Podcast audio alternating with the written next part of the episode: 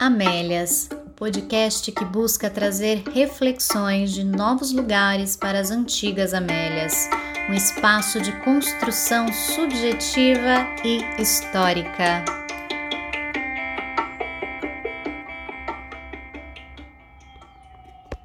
Ao meu passado, eu devo o meu saber e a minha ignorância, as minhas necessidades, as minhas relações, a minha cultura e o meu corpo.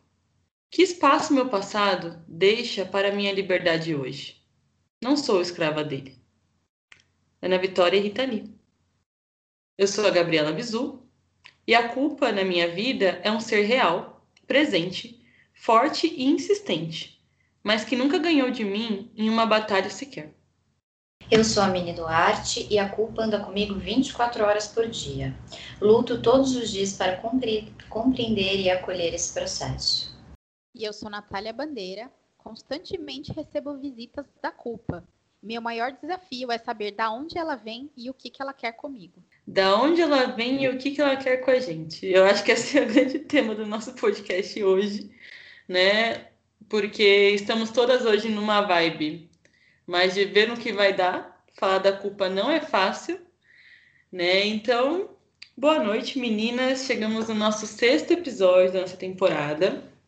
É, o tema culpa. E a gente estava conversando um pouquinho antes, logo no início, antes de iniciar o podcast, sobre o porquê trazer esse tema, né? E eu queria ouvir de vocês. Culpa. Como é falar desse tema para vocês? Ai, que saudade da gente gravar juntas. Bateu um. Verdade, viu? Nostalgia aqui.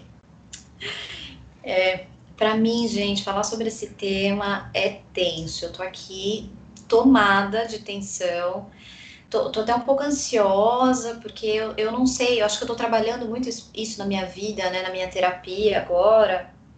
E aí eu fico um pouco perdida mas eu acho que é super importante, porque a culpa ela pega a gente em vários momentos, né? Eu, como eu falei para vocês aqui na entrada, eu sou tomada pela culpa 24 horas por dia, então qualquer coisa que acontece, a pessoa aponta o dedo, eu já ai meu Deus, e agora? Eu preciso resolver isso, eu sou culpada disso. Então eu, eu vou entrando numa imersão de culpa profunda. E é um processo muito desgastante. Para mim é muito difícil lidar com a culpa, reconhecer a culpa e saber de onde ela vem. Para mim é, é, um, é um mistério, né? Como eu falei. Eu, eu me sinto culpada constantemente, mas eu não sei de onde que a culpa vem, o que, que ela quer comigo, enfim. E eu tenho comentado bastante nas minhas redes sociais sobre como fazer esse podcast tem sido um processo muito de autoconhecimento para mim. Então, quando a gente decidiu falar sobre culpa, eu falei assim, opa, né? Eu não sei o que eu tenho para falar sobre culpa. Só que de alguma forma ali eu vou descobrir, né? De alguma forma, falando sobre isso e ouvindo também o que as meninas têm para falar, é, eu acho que pode me ajudar de alguma forma.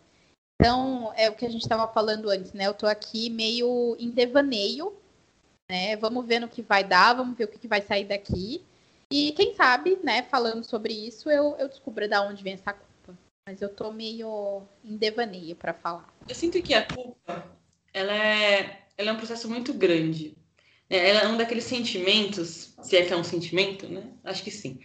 É um daqueles sentimentos bem grandes que é difícil de definir, difícil de enquadrar, tipo amor, raiva. É, ela é um pano de fundo para um monte de coisa, né? Então, assim, de fato, quando eu fui construir é, a ideia junto com vocês, né, da, e até a gente conversando aqui, fica um pouco deslocado do tipo, o que é a culpa?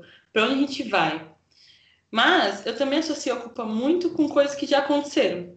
Então, nesse trechinho que eu trouxe no começo, da Ana Vitória, eu, nossa, eu amei essa música, essa música assim, fez um sentido tão profundo para mim, assim, de tanta força, né? Eu quis tanto trazer porque é isso. Eu tenho muitos esses processos de culpa por coisas que já aconteceram. Eu geralmente sou uma pessoa que se sente culpada depois. Na hora a culpa não bate, eu vou eu vou fazendo, eu vou falando, eu vou contando minha opinião, tal. Aí quando eu sento para refletir, eu costumo entrar num processo de culpa, muitas vezes por coisas que eu não preciso me culpar. E aí eu fico lá. Tipo quando você tá de madrugada assim fazendo nada, daí você lembra um negócio que você fez há muito tempo atrás e aí dá uma mistura de culpa, de vergonha alheia, de tipo, gente, por quê? Por, por quê? Não precisava fazer isso, sabe? Mas enfim, é, é como diz o começo. A culpa ela é um, lugar, um processo que não leva para muito longe. Ela é algo que precisa ser sentido, né? Mas se você ficar preso na culpa, para onde vai? Onde está a sua liberdade? Afinal de contas, as coisas que a gente fez no passado são coisas que fizeram a gente chegar onde está hoje. Né? Enfim. E eu tô pensando aqui, vocês acham que eu tô falando muita coisa aleatória? Uma vibe. Você entrou no devaneio da Nath. Vamos ver pra onde isso vai. Tá muito a Esse clima, eu queria dizer isso, tá? Vou pôr a a culpa é minha, eu ponho quem quiser, né? Fala. Maravilhoso. Culpada. Descobri de onde vem a culpa. A Gabi colocando a culpa. Ah, muito bom. A gente pode até deixar esse o nome do, do podcast, tipo, da, do, né, desse episódio. A culpa é minha, eu ponho onde ela quiser. Onde eu quer. e vamos mudar o slogan também. Eu acho que é importante a gente pensar nisso. Assim, crise existencial e autoconhecimento. A gente vê por aqui. Esse pode estar sendo uma, um bom de um exemplo. Eu não me recuperei da última crise do último episódio, que a Mini colocou bem no final. Aí, ó, vocês já vão me deixar culpada, já tô carregada de culpa. Por que que eu fiz isso? Por que que eu joguei uma crise existencial agora? Olha o que eu fiz com a vida da Gabi, pelo amor de Deus. A Miriam. É, é, são essas as neuras que eu entro antes de dormir, gente. Eu resgato umas coisas, sério. Eu resgato umas coisas lá da infância. Eu vou contar para vocês uma história. Quando eu era muito pequenininha, eu era apaixonadinha por um menininho do bairro. E aí, eu devia ter uns 5 a 7 anos, é nessa fase. E aí tinha uma outra menina que estudava comigo e ela era, tipo, ela era muito amiga dele, eu morria de ciúmes deles. E aí no meu bairro tinha um, um bairro na frente que eles estavam começando a construir, então tinha muito mato ainda, mas algumas ruas já pavimentadas e tal. E aí teve um dia que ela foi na casa desse menino, ele morava bem de frente, morava na rua, na via principal e ele morava na rua de frente para minha casa. Então eu na sala de casa eu conseguia ver a rua dele. E aí eu vi que eles estavam saindo e meu avô cuidava de mim nessa época.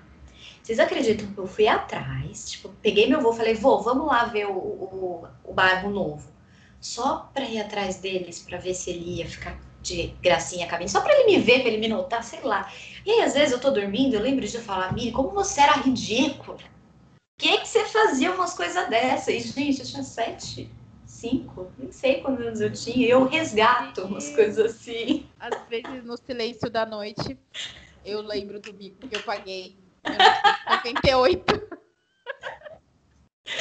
Totalmente, cara. Mas a, metade das minhas culpas é tudo por macho também. Nossa, como pode estar conversando com uma amiga esses dias e, nossa, a gente entra muito nesse processo, né? Pelo menos é, é isso. Eu lembro das minhas atitudes, dos meus posicionamentos. Mesmo que eu fosse também uma criança, porque eu, eu sinto vergonha ali de coisas quando eu era criança. Gente, eu era só uma criança, olha só. Eu fiquei pensando muito sobre isso, né? Da onde vem essa sensação, esse sentimento de culpa? Por, por, onde ele pega a gente? Por que ele pega a gente, né? Por que, que eu fico me sentindo culpada, com vergonha alheia dessa situação? Sabe? Eu tô pensando muito sobre isso, não tem uma conclusão, gente. Se alguém tiver aqui, se a gente não chegar nenhuma conclusão no final desse podcast, pelo amor de Deus, dá uma luz. Porque eu tô pensando muito sobre isso. Da onde vem? Por que desse movimento, sabe? Será que. E aí, né, aqui já nos meus devaneios, Nath, será que tá num lugar de uma super exigência que eu tenho? Porque eu sou pessoa muito exigente, exigência, sou uma pessoa muito exigente. E aí eu me cobro muito para chegar num lugar ideal, perfeitinho ali, que eu imagino, que eu crio na minha cabeça. E quando eu saio desse lugar, eu me culpo muito. Para mim, o movimento de errar dentro da minha idealização é o que traz a minha culpa. E uma outra coisa também, já tô falando demais. Eu, eu, eu antes da gente entrar aqui, a gente falei para as meninas, gente, eu não vou falar sobre isso muito, porque eu, esse assunto vai me pegar, eu quero falar coisas e tal. Okay, então aqui tem que fazer cortar todo esse podcast, já tô até vendo. Né? Amanhã, Gabi, corta. Corta não, brincadeira. que eu falei,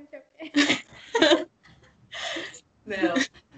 Mas uma outra coisa que eu acho importante falar também sobre isso, de, de uma culpa que me pega, né, que talvez vocês é, sintam também, eu tenho uma questão muito séria de, de envolvimento, né, de relação com as pessoas. E aí, quando eu não faço algo, quando eu faço algo que não agrada a outra pessoa, eu me culpo. E eu acho que é, o meu processo de culpa vem de não de querer agradar, mas de não poder fazer errado. Né? Enfim, a gente pode pensar em mil teorias de, do feminino, da cobrança que vem do feminino, de como a gente se sente culpado de respirar.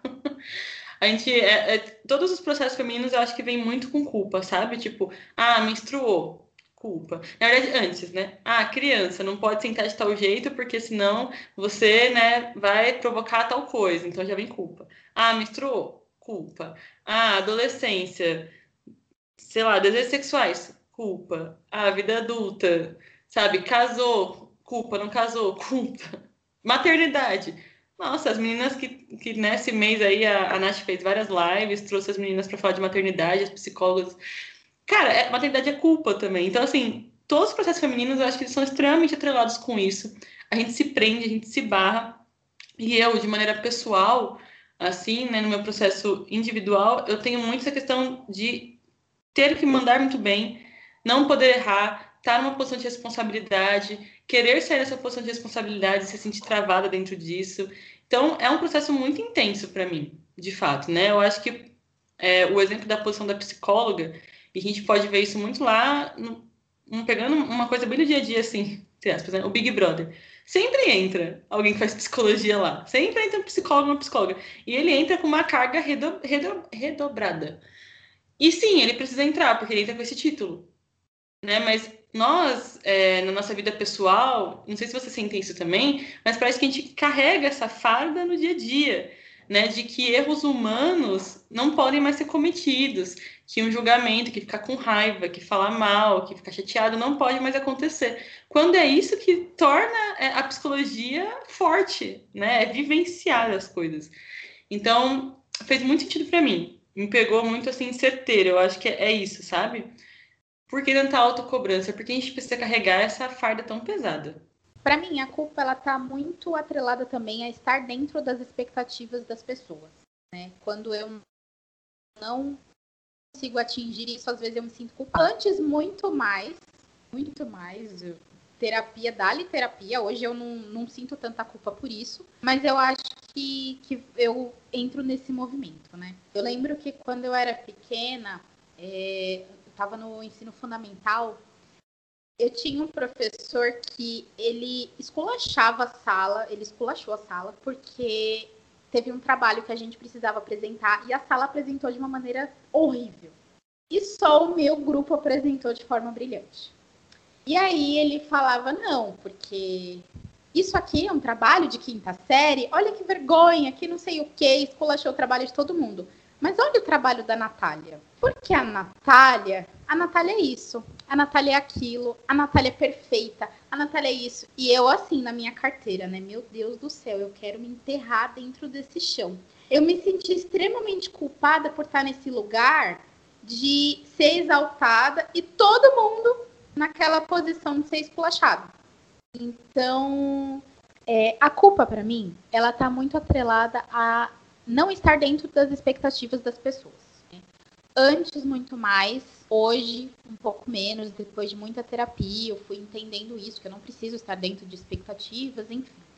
Mas eu acho que está muito relacionado a isso, né? É, falando um pouquinho dessa, dessa questão de, de ser psicóloga, as pessoas colocam a gente muito numa, numa posição que a nossa profissão é ela, a gente tem que fazer por caridade. E aí, quando a gente cobra um valor pela nossa profissão, é, as pessoas falam, nossa, mas que caro. E, e aí eu me sinto extremamente culpada por estar fazendo isso. E eu falo, mas poxa vida, isso aqui é meu trabalho. Né? Eu tenho que valorizar meus cinco anos de estudos, todos os cursos que eu faço, todas as leituras que eu faço.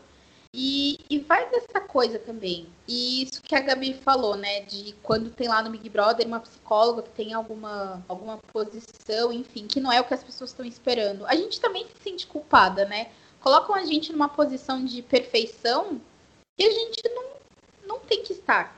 Né?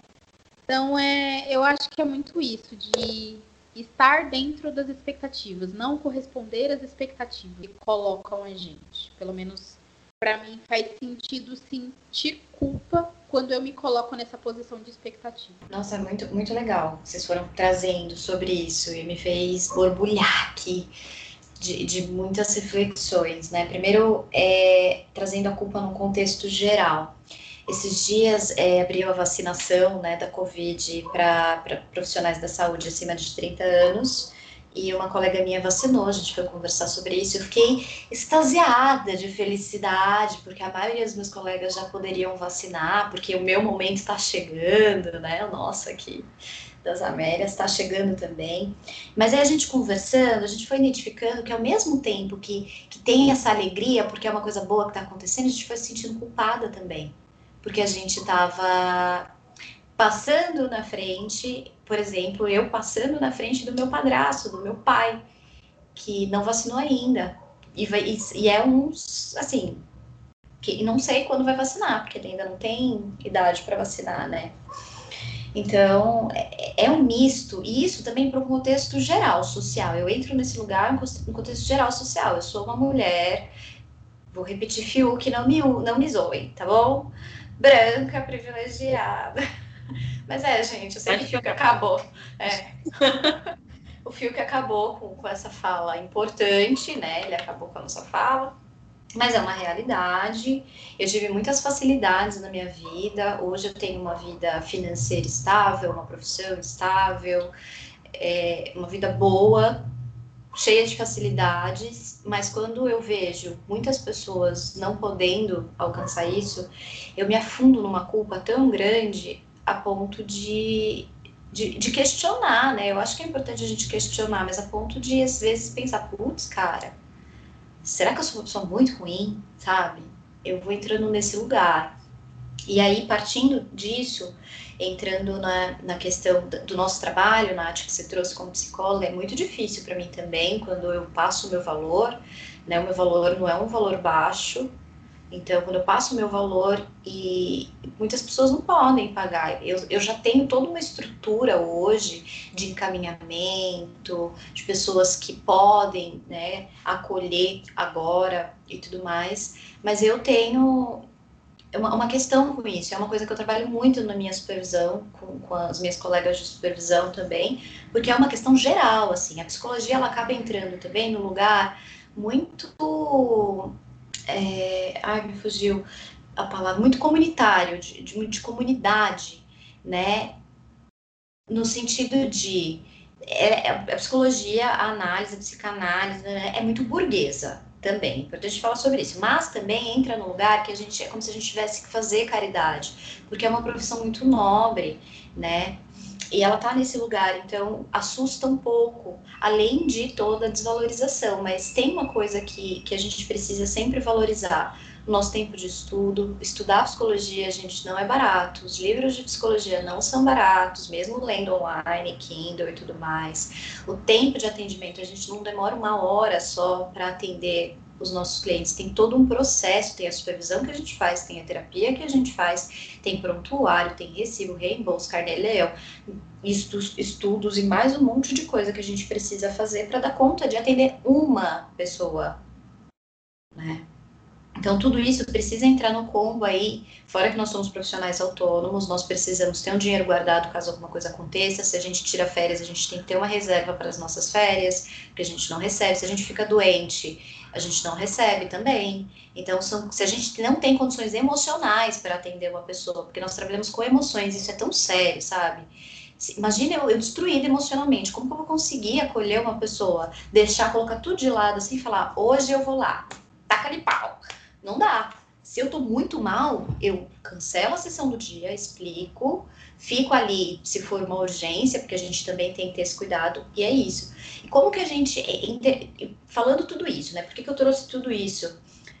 Como a gente é tomada pela culpa, sabendo de todas essas responsabilidades que a gente tem e que a gente precisa ter, sabe? Por que, que a culpa ela vem tão forte dentro da nossa profissão desta forma, né? Outro ponto, quando a gente Big Brother, né? É o fato do, do profissional se expor ali. Por que, que é tão criticado isso, né? No núcleo, principalmente dos psicólogos, é muito criticado. Os psicólogos, eles, por muito tempo, foram uma neutro, uma página em branco. Né? Hoje as coisas têm mudado e aí a gente está começando a repensar o lugar do psicólogo na, na, nas redes, lugar do psicólogo que aparece, né? A gente está começando a repensar sobre isso, é uma, é uma coisa muito nova. Mas tem uma coisa importante que, que aqui a gente fala muito, né? Nos bastidores a gente fala muito que é a projeção dos nossos pacientes com a gente. Existe uma projeção, existe uma imagem, uma idealização que precisa ser é, organizada, considerada, protegida. Então, nesse sentido, é importante a gente cuidar, mas isso não significa que nós não somos seres humanos. Não significa que nós somos deuses superpotentes, que a gente não tem condições humanas, né? Existe aí um endeusamento, sim, dos psicólogos, de que eles sabem tudo, né? Aquela, aquela piada sempre, que com certeza vocês já ouviram, sai para um bar, ah, o que, que você trabalha, não sei o quê, sou psicóloga, nossa, não vou falar nada, porque você vai ler minha mente. Ai, gente, quem dera ler mentes, né? Precisava nem, a pessoa não precisava nem falar nada. Ia ser tão rápido o trabalho. Enfim, então tem, tem toda essa questão da projeção, tem toda essa questão da gente cuidar disso com o nosso paciente, mas também tem a questão que a gente precisa aprender a humanizar e não endeusar. As pessoas, elas são o que elas são. Então, o psicólogo, ele é imerso em culpa, ele erra, acerta, cresce, regre, regride, regrede, eu ia falar, regride, e é isso, é, é tudo parte do processo, né?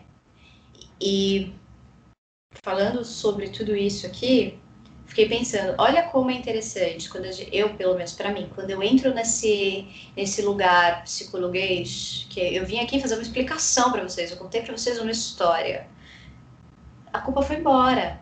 Ficou muito fácil falar sobre isso, né? Montar, me montar. Mas total, dentro da profissão, é, eu encontrei muito esse espaço de culpa também. E foi em todos os passos, assim, né? Então, quando eu comecei a atuar, é, de não poder faltar, de não poder nunca é, acontecer um imprevisto. E de que quando acontecia, porque os imprevistos acontecem com todo mundo, eu entrasse num processo de culpa absurdo, né? De, do tipo, meu Deus, fiz um erro fatal que vai estragar todo um processo que foram de muitas, muitas sessões, de muito trabalho, como se fosse tudo por água abaixo por conta de uma coisa que foi responsabilidade minha. E quando não foi nem a coisa é responsabilidade minha, e o processo não se resume a isso. Né? Então, eu entrei é, nisso nas faltas, eu entrei nisso na, na cobrança, na questão de cobrar o valor mesmo, é, que também é, é, é, todo um autoconhecimento, né? Nós que somos autônomos, acho que todo mundo que trabalha, não só os psicólogos, mas que é autônomo, é, colocar um preço sobre, sobre o próprio trabalho é muito difícil. Porque você vai falar, tá, mas eu sou boa o suficiente para cobrar esse valor, mas aí eu vou entregar o que eu estou oferecendo. O que, que eu estou oferecendo no final das contas? Aí já, tudo já vira uma bagunça, fica muito difícil. Então, na parte de cobrar, na parte de montar consultório, depois veio a pandemia, daí teve que ir para online, que aí aconteceu todo um outro processo de culpa virtual que eu nem imaginava que eu tinha acesso.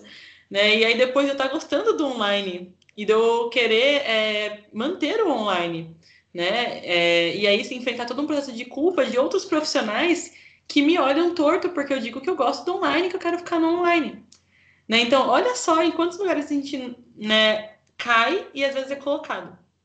E de fato, entrar dentro desse papel, assim dizer isso como psicóloga, me afasta um pouco da desorganização. Porque me coloca, no, me deixa longe para chegar esse processo né, como um todo. Mas é importante. Eu acho que traz essa estrutura, traz essas reflexões, né? Eu estava esses dias tendo uma viagem assim com a minha própria terapia.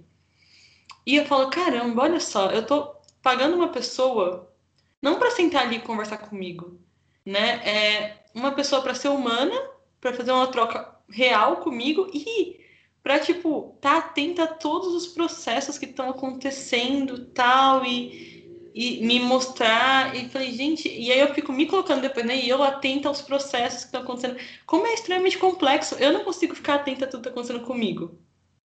Né? Então, assim, ter alguém que para e olha o que eu estou falando e coloca, e esquematiza e vai e constrói, isso é muita responsabilidade e é muito é muito grande. Né? Então eu falo, ah, é por isso. É, é interessante, né? Nós psicólogos temos sempre que estar nos relembrando. Tem um, um, um, autor já falecido, né, o Carigares, no livro dele Cartas para um Jovem Terapeuta, ele fala assim: é, vocês, terapeutas, façam terapia. Porque aí vocês vão ter a experiência de que o processo dá certo. Porque vocês vão precisar muito dessa experiência na hora que vocês forem atender. Porque vocês vão estar no momento que vocês vão falar: será que tá dando certo isso aqui? Será que não? E aí você se lembra que deu certo no seu processo, que você avançou. E é isso. Por isso que eu acho que é, o lugar da psicologia traz a culpa, mas ela me traz muita organização. Concordo com tudo que vocês estão falando da, da dessa parte da, da, da, psicologia, né? E pensando aqui um pouquinho né, na, na, minha linha da psicanálise, a gente enxerga muito o sofrimento humano como um conflito entre as pulsões que a gente tem dentro da gente, que são naturais, e o choque da cultura. Né? A cultura entra ali e a gente quer colocar as pulsões para fora e, e não pode, e aí de alguma forma a gente precisa lidar com isso. E eu acho que a culpa vem muito dessa cultura que julga, né? Da, dos próprios colegas de profissão que vão encarar essa forma como os psicólogos estão se expondo. Nossa, mas você tem que colocar no, tem que se colocar numa posição de neutralidade, você não pode se expor, você tem que ser neutra, como que fica a transferência com o paciente, enfim. É, então vai muito isso do, do julgamento do outro, né? A gente se sente julgado o tempo todo. Um até do episódio que a gente falou sobre o BBB e tal. E, e eu acho que é isso. E como não se sentir tão julgado? Como lidar com esse julgamento sem. Como simplesmente falar assim, ah, eu não ligo para o julgamento dos outros? É difícil. Né? A gente fala todo o tempo que a gente não precisa tá dentro das expectativas, a gente precisa fazer pela gente e não ligar para os outros, mas, mas é difícil é muito difícil, porque a gente cresceu numa cultura que, que é muito moralista. Então é, é difícil sair dessa posição. Exato, crescemos numa cultura muito moralista. Você falando isso, eu me lembrei de um, um tema, uma vez que eu estava lendo, que tem a culpa cultural das coisas que a sociedade quer ou não quer, aceita ou marginaliza, tem a culpa religiosa, né? E era esse tema que eu estava lendo na época. Assim, indo muito além de, de religiões, né? Não criticando ou elogiando. Mas, por exemplo, a culpa católica era um tema que eu tinha estudado, de como isso existia ah, lá na Idade Média, extremamente forte, e hoje está sendo aí revisitado, perguntado, olhado de outras formas, né? Mas que a gente herda, a gente cresce com isso, né? E, e isso é muito interessante. Por isso que eu acho que é um tema muito grande. Porque não está só no, nossa, no nosso pessoal, né? Não é só é como se fosse, não é só a expectativa de algumas pessoas. É como se essa expectativa fosse uma nuvem social gigantesca. E quando a gente entra, é para desorganizar, né? A culpa ela não, não traça um plano de saída. O que traça um plano de saída, para mim, é se responsabilizar, entender qual é o seu papel e aí você pode fazer algo ou não. Você pode escolher. Agora, a culpa, ela é um fardo, ela é um pezinho. Então, ó, aqui está. Carrega esse pezinho com você. E aí você vai carregando os pezinhos. Só que você em nenhum momento pode soltar. Entendeu? A responsabilidade é: esse peso aqui não é meu, devolvo. Esse aqui é meu, transformo, deixo aqui. Então, de fato, né, é uma coisa muito, muito social. Gá, muito interessante que você trouxe, né, da culpa católica, porque eu cresci na igreja católica, cantei na igreja católica, é, fui coordenadora de equipe de salmistas, pra vocês terem uma ideia. Eu tive um, processo muito intenso dentro da igreja católica, né? E eu saí depois de um tempo, saí na adolescência, e a culpa foi a culpa né, da, da, dos, dos, dos, aprendizados da igreja foi uma coisa que eu carreguei muito na minha vida. Então, culpa por tudo, sexualidade, sair, sexo antes do casamento, sabe? Coisas, coisas assim. Culpa por ser mulher mesmo, aquelas culpas que se eu fizer isso aqui, sabe? Uma coisa bem, bem interessante. Se eu fizer isso aqui, eu nunca, nunca mais vou ser perdoada. Eu não posso fazer isso aqui, tal coisa. Então, é, é uma culpa muito intensa, é uma culpa muito social. A gente vê a igreja, né, infelizmente, fazendo isso ainda com muitas pessoas e é um lugar que gera traumas imensos, porque você vai para um mundo, mundo fora da Igreja Católica, quando você começa a conhecer esse mundo, não é. Fora das igrejas, né? Eu vou falar da, da Católica que foi uma experiência. Não é assim. As coisas, acho que acredito eu que mudaram muito. Faz muito tempo que eu não frequento uma igreja católica como eu frequentava antes, então acho que mudaram muito. Mas é um ponto importante para ser pensado, né? Como que a culpa social interfere na culpa que eu vou sentir? Como que a cultura também interfere, né? E a gente, lá no começo do podcast, a Nath trouxe isso, da onde ela vem. Então, é um lugar aí para a gente olhar, da onde ela vem, de onde ela está vindo. É das minhas relações? É da minha exigência? Né? E uma outra coisa que eu queria comentar também, nós pensamos nesse assunto porque no, último podcast nós convidamos de gravar, né, pessoalmente, convidamos de nos encontrar, e aí nós recebemos uma mensagem de uma seguidora é, trazendo à luz, né, a questão do Covid, muito preocupada, enfim, e, e, e nós fomos tomadas, eu na hora, porque eu recebi no meu Instagram pessoal, na hora fui tomada pelo Covid pelo Covid, ó. Deus a me livre. maravilhoso. Mulher, já tô sentindo sintoma. Enfim, na hora eu fui tomada pela culpa e eu não sabia nem o que responder pra pessoa, porque eu falei, putz, cara, e agora? Eu não mudaria nada do nosso combinado, do que a gente conversou e tudo mais. Mas na hora eu fiquei, e aí? eu não poderia ter feito isso. Meu Deus, como, como, o que, que aconteceu? E, sabe, eu, eu, não sabia nem o que explicar. Eu tive que respirar, conversar com as meninas, e H, né, que, que, que é, não deixa a culpa passar, não deixa a culpa ganhar, me pegou e falou: Ei, calma aí, calma, respira, Mini, vamos lá. E na hora eu não tinha nem identificado que era culpa. H que nomeou isso pra mim. Ela falou: Não deixa a culpa tomar conta. Não sei se você lembra, H. Não deixa a culpa tomar conta. E aí a gente respirou e a gente respondeu com, com o que tinha acontecido de fato, né? Então, é um, esse é um processo, eu acho, bacana da gente poder compartilhar aqui com vocês dos bastidores do que acontece com a gente e como surgem os nossos temas. Foi a partir disso que o nosso tema culpa surgiu. É, me chamou muita atenção isso que a Gabi falou dos pezinhos, né? Que a, a culpa é como se fosse um pezinho que a gente tem que carregar e tudo mais. E e quando a gente descobre que muito do que a gente vive não é culpa nossa, como é que fica esse peso, né? Ou quando a gente precisa culpar certas pessoas pelas nossas culpas e pelas nossas questões, né? Como que fica isso? É... Eu tô em devaneio, né? Como eu falei no, no início do episódio, então devaneando, eu pensei nisso, né? Como que fica quando a gente precisa é, nos responsabilizar de fato pelas, pelas nossas ações e quando a gente precisa entender que nem sempre a culpa é nossa. Que às vezes a culpa é do outro, é da cultura, é da nossa criação, é, são de coisas que a gente cresceu ouvindo e que a gente não se questionava. Então, acho que, que, vale a pena pensar, né? O quanto que a gente não coloca, às vezes, culpa nos outros por questões que são nossas, e o quanto a gente não se culpa por, que, por coisas que, que não estão ao nosso alcance. É, não, não, consigo elaborar muito esse pensamento, mas é, é, faz parte da crise existencial dos episódios. Eu vou ficar com essa crise existencial nesse de hoje. É muito interessante a gente olhar até que ponto a gente pega até que ponto a gente devolve, né? Dentro dos processos terapêuticos, quando eu trabalho essa questão da culpa, comigo ou com os pacientes, eu sempre tento fazer um caminho, primeiro de separar, de nomear, primeiro. Eu tento entender quando é a culpa, porque nem sempre ela aparece de uma forma muito fácil da gente identificar. Às vezes é só uma angústia, às vezes é só um sentimento ruim, às vezes é um ciclo que a gente se prende e não consegue sair. Então eu tento identificar o que, que é. Quando eu vejo que é uma culpa, aí eu tenho que separar. Né? Então eu olho dentro dessa culpa e enxergo. É, por que, que isso aconteceu? Aonde está a minha responsabilidade? A responsabilidade é minha? Né? Às vezes eu estou jogando de fato para alguém, eu projeto a minha culpa e cobro alguém de alguma coisa. Né? Então eu faço essa separação. E depois que eu separo, eu faço um movimento que eu aprendi na constelação familiar.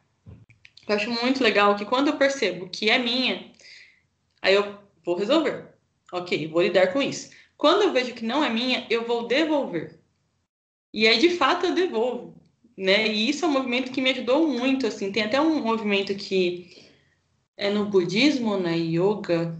Gente, isso aí é a origem não saberei. Mas é um movimento que você faz com as mãos assim, é uma posição, né? Você faz com as mãos assim, que dá tipo uma barreira. Quem tá vendo o vídeo vai ver a posição. É, é como se você limitasse, desse um limite para o outro e diz: até aqui você pode, depois não pode mais. Então é um movimento que eu aprendi com um colega e eu a pratico mesmo. Então quando eu percebo que o negócio está ruim, eu faço esse movimento ó, limite, vou resolver aqui, mas o que não é meu eu vou devolver. Né? Porque a gente entra de fato nesse movimento de projeção. É muito fácil cair nisso e é humano. Não é como se a gente nunca fosse mais, nunca mais projetar ou não pudesse projetar. Descobrir a projeção é que faz a evolução. Né? Então, é, é muito difícil esse conhecimento, gente. É, é, fácil chegar aqui na minha posição de psicóloga e falar do meu processo de aprendizado dentro da, da psicoterapia, como paciente também. Mas é muito difícil praticar, porque quando a gente pratica, a gente entra nessa crise existencial. A gente fala, meu Deus, não sei mais o que é real, o que não é real, onde eu começo, onde eu termino, onde o outro entra no meio dessa história. E aí você quer tirar todo mundo da história. Para mim, é assim, quando eu vejo que tem uma coisa assim que não é minha responsabilidade estar tá colocando em mim, eu falo, ai, sai, sai, sai, sai, sai, eu quero tirar todo mundo do espaço. Mas às vezes não dá para tirar, e daí eu acordo de madrugada pensando no que eu fiz, que, meu Deus, tudo errado. Então, então é isso. Entrar nessa desorganização precisa entrar de uma maneira. Precisa entrar com uma cordinha, sabe? Não dá para só entrar na nuvem. A gente tem que ter o caminho de volta. Nossa, Gá, muito, muito, achei maravilhoso o que você trouxe, né? E essa questão que você, você falou do processo, né? Como é o processo para cada um. É uma coisa que eu falo muito para os meus clientes, que racionalmente a gente sabe, é só a gente ler, a gente lê alguma coisinha ali, aquilo vai falar, opa, e aí faz sentido, então, mas o processo do sentir, de olhar para a vulnerabilidade, de aceitar a vulnerabilidade, reconhecer, esse é o processão. Isso é difícil demais, gente. Não é, da, não é do dia para noite, é no tempo que tem que ser, no tempo ali do, do organismo, no seu tempo emocional. E vai acontecer a partir do momento que você já está mais organizada, mais elaborada para dar conta disso, né?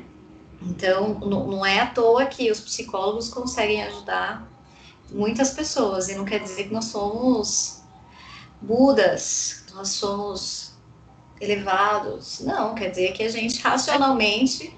Escolas mais, os mais pancados, eles já viveram Pelo menos deveriam. Não é?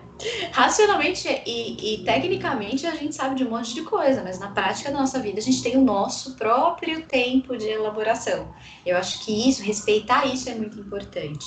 E aí uma outra coisa que eu fiquei pensando também é, é, da culpa, né? Vocês falando, eu fiquei pensando, a culpa ela pode estar ligada a uma sensação, a um sentimento de insegurança nosso, a também uma, uma, uma falta de sustentação, de sustentação das nossas escolhas, a gente não conseguir sustentar as nossas escolhas também, né? E aí a gente acaba projetando, a gente acaba se culpando, porque a gente se embanana todos, né?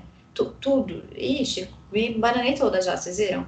Não estou sustentando o que eu tô falando, mas acho que é isso que eu quero trazer, assim, eu fiquei pensando muito, acho que é um lugar para refletir, pelo menos acho que para mim deve estar tá ligada, né, a culpa ela deve estar tá ligada às minhas inseguranças, é, aos, às dificuldades que eu tenho para sustentar algumas das minhas escolhas, e aí isso me leva para o caminho direto de me sentir culpada, não, é, é muito isso, assim, o título desse episódio, né, o que se tornou o título da fala do Homer Simpson, a culpa é minha, eu ponho onde, ela, onde eu quiser.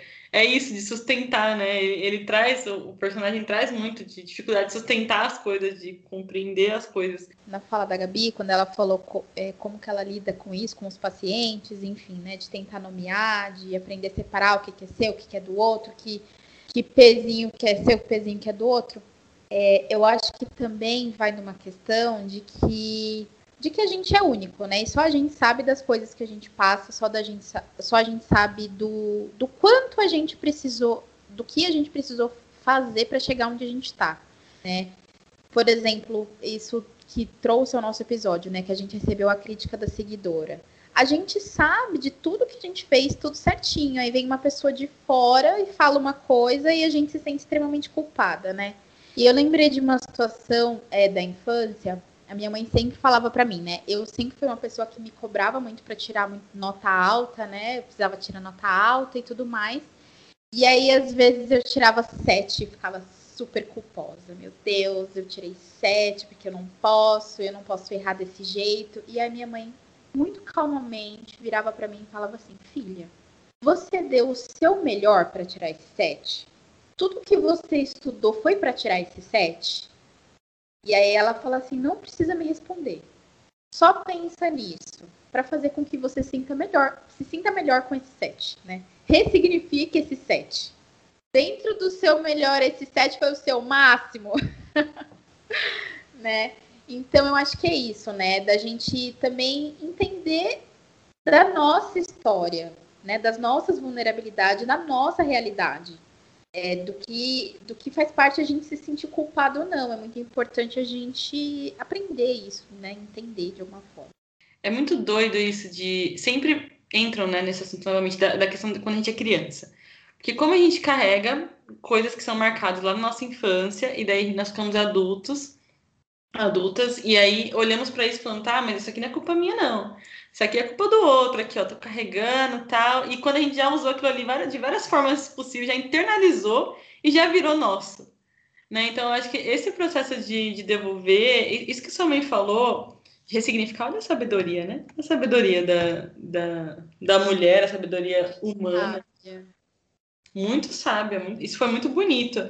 Porque é isso. É, a gente poderia responsabilizar a prova, o dia, o professor, a matéria, enfim, da, não que nada disso não esteja envolvido, mas é também entender que mesmo quando a gente carrega o peso de outra pessoa, é, isso de alguma forma se torna nosso também.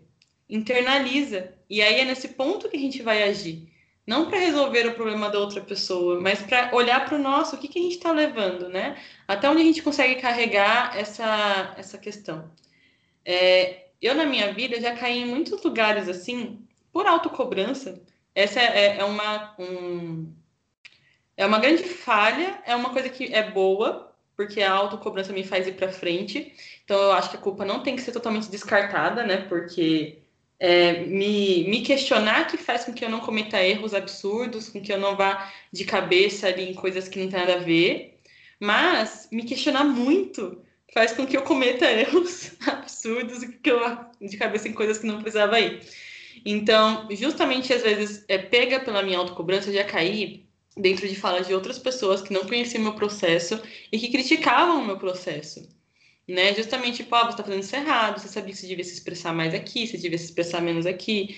E aí, quando você fazia, é bem aquela história, né? E é, você vai para um lugar, tipo, ó, oh, você devia fazer isso aqui. Aí você vai lá, tá bom, vou fazer isso aqui, realmente tá certo, né? Quando você chega aqui, a pessoa fala o contrário, não, tá tudo errado, você devia ir pro outro lado. Daí você vai pro outro lado.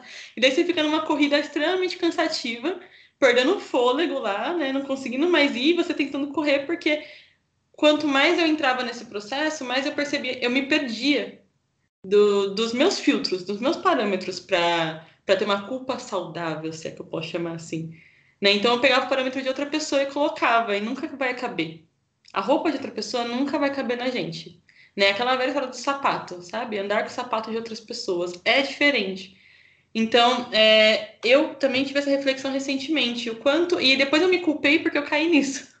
Eu falei, poxa, meu Deus, eu aqui, olha, psicóloga, tal, terapia, vivência, grupo de mulheres, podcast, e eu aqui, caindo de novo na responsabilidade, na culpa da outra pessoa que jogava para mim, que era um processo dela, mas é porque também fazia parte de mim de algum jeito, né? E eu perceber isso fez com que eu me libertasse e que eu conseguisse andar mais um pouquinho dentro desse processo. E andar mais um pouquinho, né?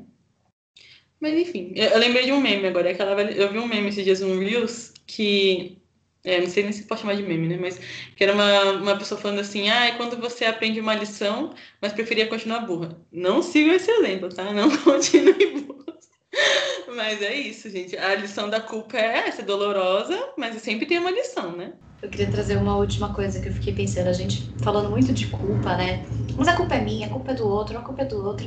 E eu fiquei pensando, mas será que é? Será que tem que ter um culpado mesmo? Porque a gente vê muito isso nos relacionamentos, né? Relacionamento, alguém tem que ser culpado, gente. Ninguém. Não, não dá, não dá para não culpar. Alguém tem que ser. Então, será que é mesmo a culpa? Será que a, a gente não poderia transformar esse nome talvez em circunstâncias, né? Circunstância que aconteceu comigo, porque tem, tem um peso muito grande, né? O sentir tudo isso, enfim, tem, tem, tudo tem um peso muito grande quando se fala de culpa, e aí é muito difícil fazer contato, é muito difícil a gente aceitar, é muito difícil a gente ir lá, conversar com ela, sabe? Falar, e aí, queridona, o que, que você tem para mim hoje? O que, que eu vou descobrir de você, né? E se a gente mudasse um pouco o nosso olhar, talvez esse olhar moralista que a, Nath, que a Nath trouxe, né? Se a gente mudasse um pouco o nosso olhar e começar, começasse a tratar a culpa um pouquinho mais como circunstância, Será que isso não ajudaria a gente a lidar melhor com ela? Olha, eu amei esse novo significado, viu? Eu até anotei aqui que eu vou levar para vida isso, né? Porque assim, a culpa nem não precisa ser de ninguém. Aconteceu, né? Não tem o que fazer. Foi, foi a vida, foi, enfim, né? E é isso. Acho que é isso. Contemplou muito é, fiquei com o coração quentinho agora de pensar que eu não necessariamente preciso ser culpada e nem preciso pegar o meu pezinho e depositar em outra pessoa. É possível viver sem ficar com esse peso. Estou muito contemplada aqui. Dentro da minha crise existencial de saber que tem uma possibilidade diferente. E é isso, gente. Eu acho que é, eu também, para mim, amarra muito bem e né, desde o episódio do, das mulheres cíclicas que a gente mudou o termo TPM, né, de temperamento para matar lá, para tempo para mim, que eu já levo isso super agora no dia a dia, repito isso a todo mundo que eu posso. É, eu acho que é mudar a culpa pelas circunstâncias, né, por esse olhar mais mais acolhedor. É possível ter um olhar acolhedor sobre esse, esse aspecto. E é muito legal a gente trazer essas reflexões aqui dentro do podcast, né? Tem um. Estava lendo esses dias um texto que dizia justamente sobre é, quando a gente entra dentro de um processo ou dentro de um tema, que é um tema difícil, às vezes a gente tem um medo de entrar ali, porque falar é um tema difícil. Então, o que, que eu vou fazer ali, né? Não tem que entrar ali agora. Mas quanto mais a gente fala, quanto mais a gente entra, quanto mais a gente é, toma coragem e está organizado para falar disso, mas a gente encontra soluções e, na verdade, não são soluções, são caminhos para sair disso. Né? É aquele ciclo. Então, você vai entrando, entrando, conhecendo, mapeando, e daí você acha o outro lado. Né? Não é não é um, um caminho sem fim, é um caminho que leva para o oposto. Então, que legal a gente, né, em todos esses episódios que a gente traz uma preocupação, uma dificuldade, uma dor, a gente encontra um ressignificado, né? Então, uma possibilidade diferente de olhar. Eu acho isso sensacional. Eu gosto muito também, mas como eu gosto das crises existenciais, eu vou trazer mais uma aqui. a cara de vocês são ótima. É, quando, depois que eu falei, vocês foram falando como vocês estavam se sentindo, eu comecei a me sentir culpada já, porque faltou algo na minha fala. Olha só. E a culpa me toma desse jeito, gente. Faltou algo na minha fala no sentido de tem, tem circunstâncias que precisam ser responsabilizadas seriamente. Então, quando a gente traz a culpa, né, como uma circunstância, ressignificar isso, a gente está falando desse processo aqui de vida, de uma vida normal, de humanidades. Mas tem circunstâncias que sim, a gente precisa apontar o dedo e julgar é culpado, né? Circunstâncias sérias de, de vida e tudo mais. Então, me senti culpada em não falar, queria terminar falando. Isso, pronto, falei. Estou menos culpada. Meu coração estava quentinho, agora tá gelado. Mas faz muito sentido, realmente, né? Tem, tem coisa que a, a gente precisa culpada, Cuidado. É. Bateu a Frozen aqui, tô com o coração gelado por causa da Mini. A culpa é da Mini, eu responsabilizo ela. Seriamente. Não vou dormir essa noite, Natália. Mas, mas faz muito sentido, porque senão fica uma coisa assim, né? A gente. Mas fica uma coisa muito jogada, sabe? Eu sinto que fica uma coisa muito assim, ah, a gente vai fazer o que a gente quiser e, e foda-se o mundo. E não é assim, né? As coisas têm que ser responsabilizadas. Existem sim as circunstâncias, mas existe sim a responsabilidade. E a gente precisa aprender a enxergar isso. Porque, porque senão vira muito oba-oba. E é isso, gente. Eu acho que a gente começa o, o, o, episódio com a brincadeira de colocando a culpa aqui e a gente termina com a mesma brincadeira porque esse tema não é um tema finito, pelo menos não agora, ele é um tema de reflexão mesmo, né? E para mim o que fica para fechar é culpa, responsabilidade, circunstância, acusação, pezinhos, use com moderação. Use tudo com muita moderação. Sempre é, não, não, não polarize e não se prenda em ideias que é, é muito rígidas. Use com moderação. Hum? Faz terapia. é isso, meninas. Querem acrescentar alguma coisa? A gente pode fechar por aqui nosso episódio de hoje. Recadinhos, tem recadinhos. Bom, gente, vou dar os recados hoje então. Os recadinhos é para lembração, é, sei lá. Para lembrar que nós abrimos o nosso canal Telegram, ele está maravilhoso. E é isso aí, tá sendo muito, muito bacana. Temos a nossa página no Instagram, inclusive é, na semana passada nós postamos sobre, nós postamos é, sobre os rapazes, né? Se eles são bem-vindos aqui. Queremos dizer a todos vocês, ouvintes homens, que vocês são muito bem-vindos. Estejam com a gente, discutem tudo isso com a gente, pensem com a gente e tragam para a gente os seus desconfortos. Para a gente poder crescer junto, transformar tudo, toda essa bagaceira de mundo numa coisa melhor juntos. Acho que são esses, né? Então, fechou, meninas. Muito bom me reunir com vocês. Entrei desorganizada, saio mais tranquila, apesar das crises existenciais. Né? Que bom ouvir o olhar de cada uma. Espero que a gente também, é, com os comentários no grupo, que a gente também amplie esses olhares. Estou curiosa para saber o que as meninas estão é, pensando. Eu digo meninas porque o nosso grupo tem apenas mulheres por enquanto. Então, mas quero saber de todo mundo, né? Então, muito obrigada. Obrigada por dividirem aqui todos esse, esses conhecimentos com a gente. Eu falar, né? Eu, eu, eu entrei aqui numa crise existencial, continuo na crise existencial, mas com algumas anotações para refletir, né? Como todo episódio. É, apesar das crises existenciais, é, tem sido muito rico poder saber que eu não tenho elas sozinha e que é possível ressignificar algumas questões que são bem difíceis de lidar. Maravilhoso. Eu também estou saindo desorganizada, muitas coisas para levar para a terapia na próxima semana, muitas coisas para trabalhar, mas muito feliz por, por ter esse abraço de vocês, das trocas que a gente tem recebido também, de ver que a gente não está sozinha mesmo, né? Que, que esse clã está virando um, um sustento muito significativo e importante. Obrigada. É isso, espero que quem esteja ouvindo aí também se sinta acolhido dentro das suas culpas, né? E a gente se vê no nosso próximo episódio. Tá bom? Beijo, gente. Tchau. Tchau, tchau. Estamos aqui para sermos lembradas como Amélias, mas não aquela, a nossa e você pode acompanhar o nosso podcast também pelo nosso canal no YouTube, que é Podcast Amélias. Tenha uma ótima semana e até a próxima!